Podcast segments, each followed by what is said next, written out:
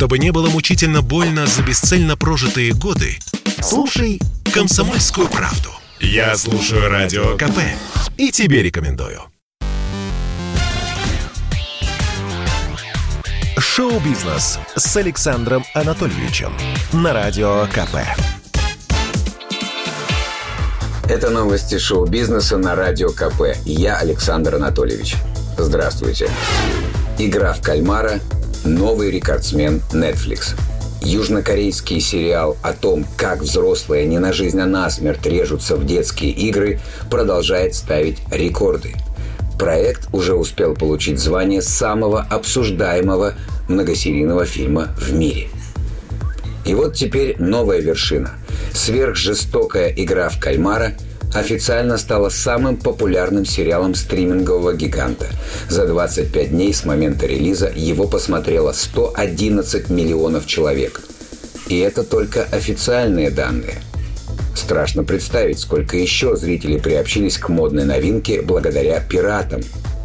Многосерийный триллер возглавил рейтинг Netflix в 90 странах, обогнав «Ведьмака», «Очень странные дела», «Ход королевы», и другие общепризнанные хиты. Кстати, создатели до сих пор не анонсировали второй сезон игры в кальмара. Но, учитывая такой феноменальный успех, думаем, сиквел – дело уже решенное. Поцелуй Бена Аффлека и Мэтта Деймона вырезали из нового блокбастера. 28 октября состоится мировая премьера исторической драмы Ридли Скотта «Последняя дуэль». Сценарий к ленте написали Аффлек и Деймон. Они же и сыграли главные роли. Сейчас настало время продвигать картину. И вот в одном из интервью закадычные друзья признались, какая сцена отправилась в мусорную корзину монтажеров. В последней дуэли был эпизод, в котором наши персонажи обменивались поцелуем в губы, признался Бен – это был исторически достоверный церемониальный поцелуй.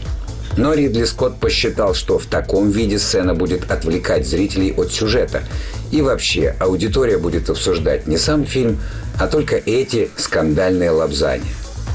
Мэтт Деймон добавляет, наши персонажи друг друга ненавидят, поэтому когда поцелуй заменили на преклонение колена, все вышло очень органично – и с правильным эмоциональным зарядом. Группа «Коррозия металла» ищет себе пресс-секретаря за 15 тысяч рублей.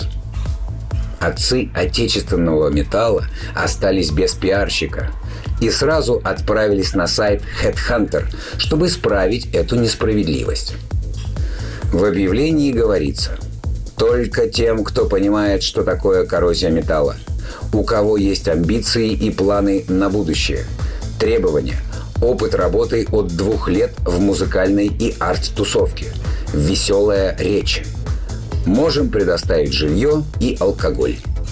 Все в этой вакансии прекрасно, кроме одного. Сергей Паук Троицкий платит всего 15 тысяч рублей в месяц. Но зато какая веселая работенка предстоит – не тормози, доставай стаканы! Опа!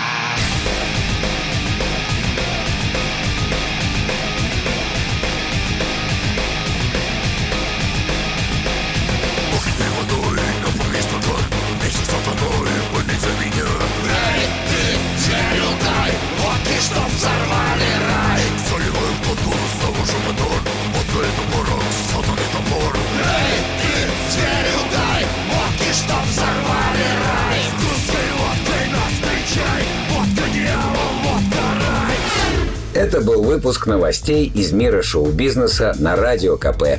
Меня зовут Александр Анатольевич. До встречи завтра. Пока. Шоу-бизнес с Александром Анатольевичем на Радио КП.